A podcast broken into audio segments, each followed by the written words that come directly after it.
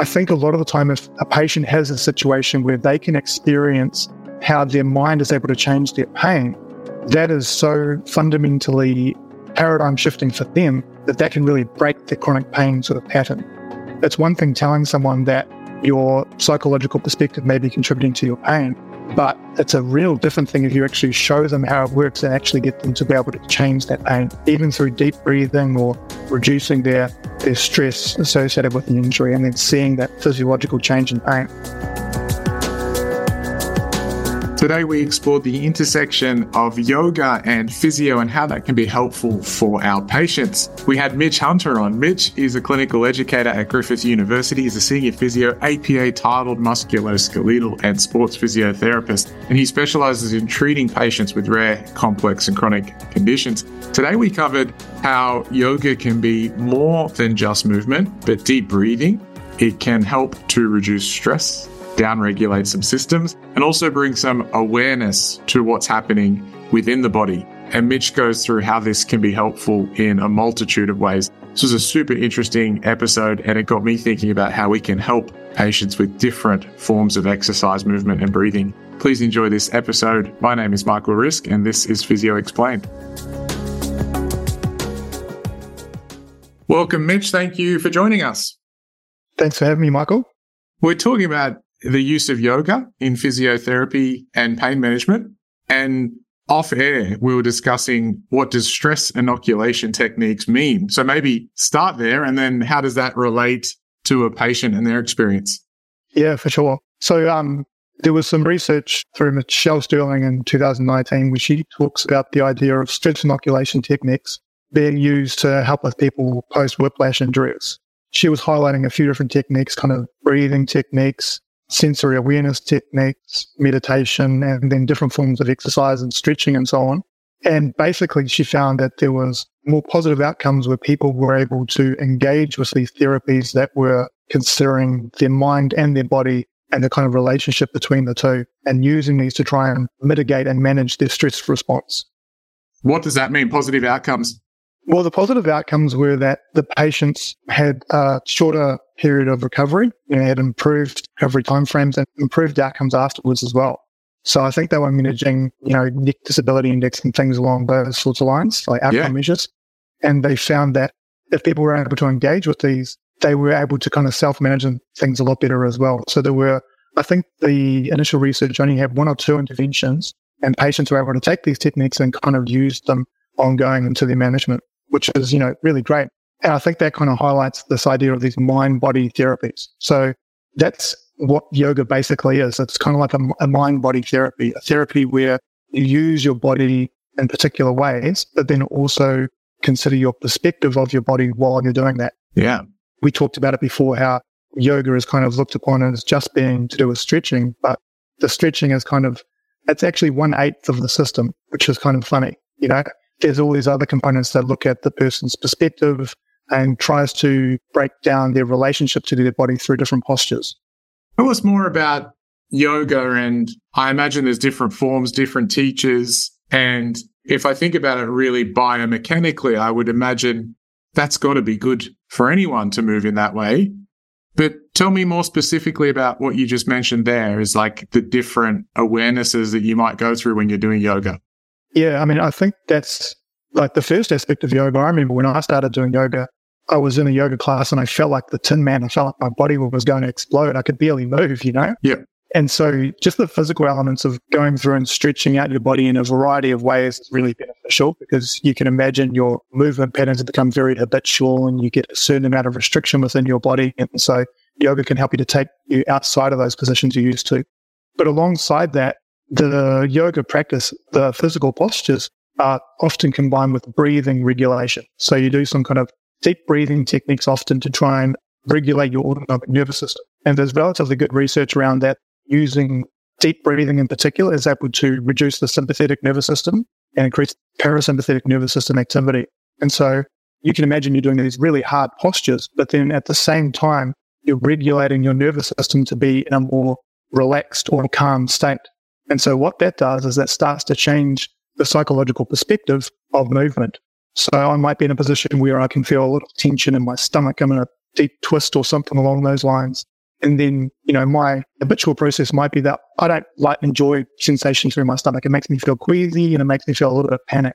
You can imagine that by training yourself to be in that uncomfortable position, using the breathing technique to regulate the nervous system, then your thought processes associated with that area are going to start to change. And then as you start to kind of feel a bit more calm while you're feeling the sensation in your stomach, the sensation in your stomach actually changes because that sensation, a big part of that is your thought process to do with it. It's just in the nature of sensation itself. Yeah. It's a kind of rewiring our thought about the movement. And then when we do the movement, we get different feedback. And then that feedback changes our thoughts, a bit of a positive feedback loop. Is that how you describe it? Yeah, I think so. It's kind of, you know, you're using the sequence of postures and techniques to explore different stresses on the body. And then while you're doing that, yeah, rewiring your perspective of them, which is, you know, that loop you were talking about. Yeah. And it's great because you can imagine, you know, if you've got these patients who have chronic pain in particular, chronic pain is, there's a number of different mechanisms to it, obviously, but one significant part is that the person's perspective of their body is outside the reality of what's going on. So, you know, you may think to yourself, my knee is really badly injured very dangerous. I can't use it. Mm. But the reality is the knee is actually quite safe if it's, you know, just a pain condition. And so by developing kind of a, um, a meditative awareness of a situation, so you, you know, going through a posture where you're beaming your knee or something along those lines and keeping your mind calm while you're doing it, that's exploring those thought processes. And that starts to change them, as you can imagine. That's huge. So take me to the clinic and even using that as an example, do you treat a lot of persistent pain patients? Is that something that you come across a lot? Yeah, that's an area I kind of, I mean, I've ended up kind of specializing in these days as working with these chronic pain patients, persistent pain. And it was interesting because I found that a lot of the time I'd be having conversations with these patients about their perspective of their body and their movement and things along those lines. The tricky part about it was that people were very, very stuck in their thought processes associated with the area. You know, the injury, the frustration, the fear, all these sorts of ideas. And so personally, I do a lot of meditation and yoga, and I found that if I was able to guide these patients through some sort of practice and a, a meditative practice, autonomic regulation practice, so that they could be in more of a calm state of mind, then when we went back through and we kind of explored their perspective of those sensations again, the sensations would be different. And so I've been using these sorts of ideas with a lot of patients. And you can do it, you know, very much through physical postures like yoga postures, but you can also do it through a conversation, creating an awareness of the pain and then noticing, well, I'm feeling pain in this area, but I'm also feeling panic at the same time. And if a patient can highlight the difference between the pain versus the panic, that on its own is very therapeutic then they start to recognize that there might be other components that could be contributing to their pain as well. This podcast is sponsored by Cliniko. Cliniko is a practice management software that helps you save time. It's used by 65,000 practitioners worldwide. With Cliniko, you'll get everything you need to run a successful physio practice, like online booking tools, treatment notes, digital forms, customizable body charts, and much more. Network members get 90 days for free now. Signing up takes one minute. Just visit cliniko.com forward slash physio dash network.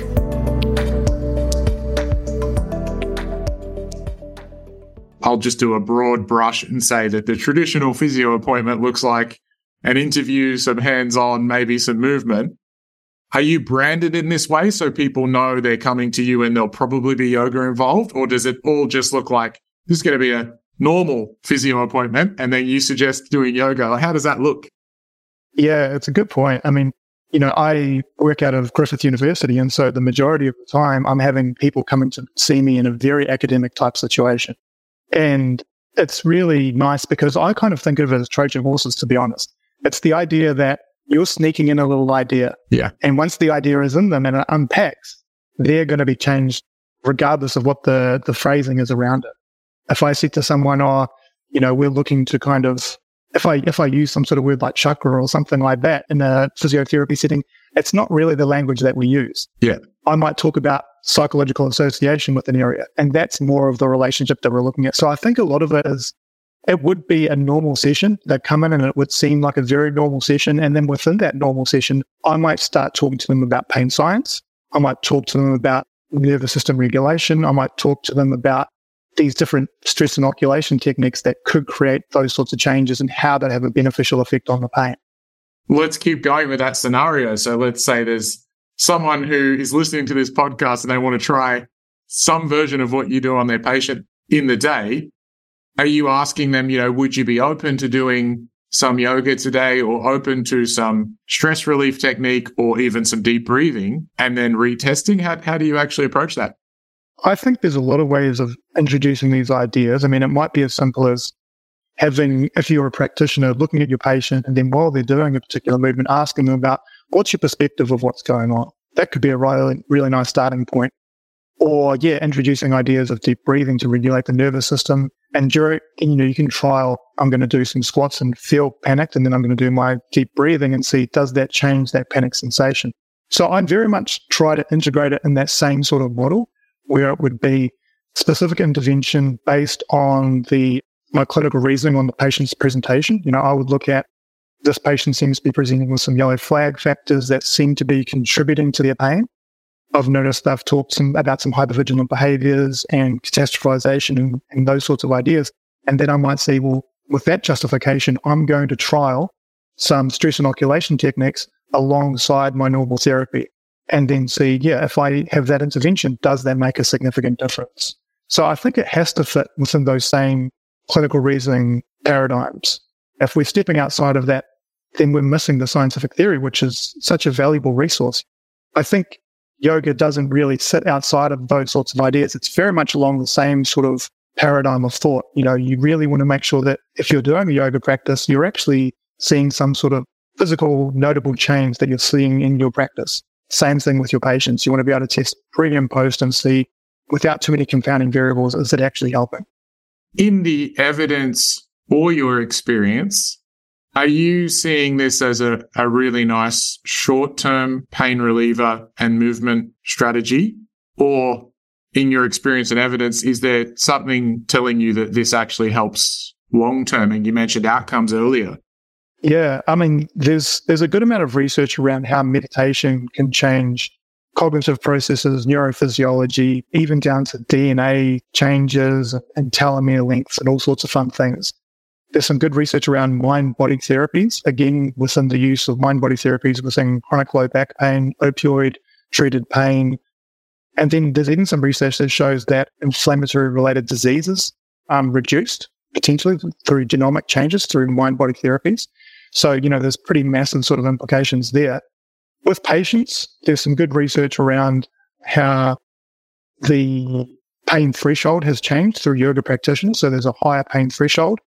And then a number of things around you, obviously, like any form of exercise and significant cognitive changes. What I've seen with my patients, it's been really extraordinary, to be honest. I started integrating these techniques probably around about five or so years ago.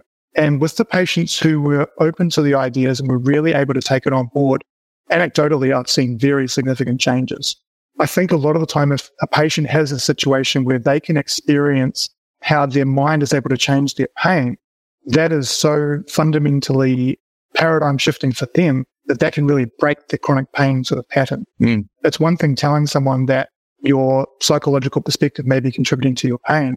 But it's a real different thing if you actually show them how it works and actually get them to be able to change that pain, even through deep breathing or reducing their, their stress associated with the injury and then seeing that physiological change in pain. What might the young physio who's listening try as a first step? Would you recommend trialing a deep breathing or asking questions about their perception or taking home an app and saying, you know, this could be worth trying three times a week for 10 minutes. That's a great starting point when you just mentioned. The biggest thing I would say would be I would love to see the physio trial these things for themselves first. So I'd love to see the physio to go through and do a 10 week meditation block through a guided app, or to go through and do some breathing practices, or to start to look at some stretching in in a relaxing sort of way. And then once they have a little bit more of an understanding about it, try it out. See if patients are open to the idea presented in a way that's you know scientifically valid and in the kind of language that we would typically use and then just be clear about assessing the outcomes of your results.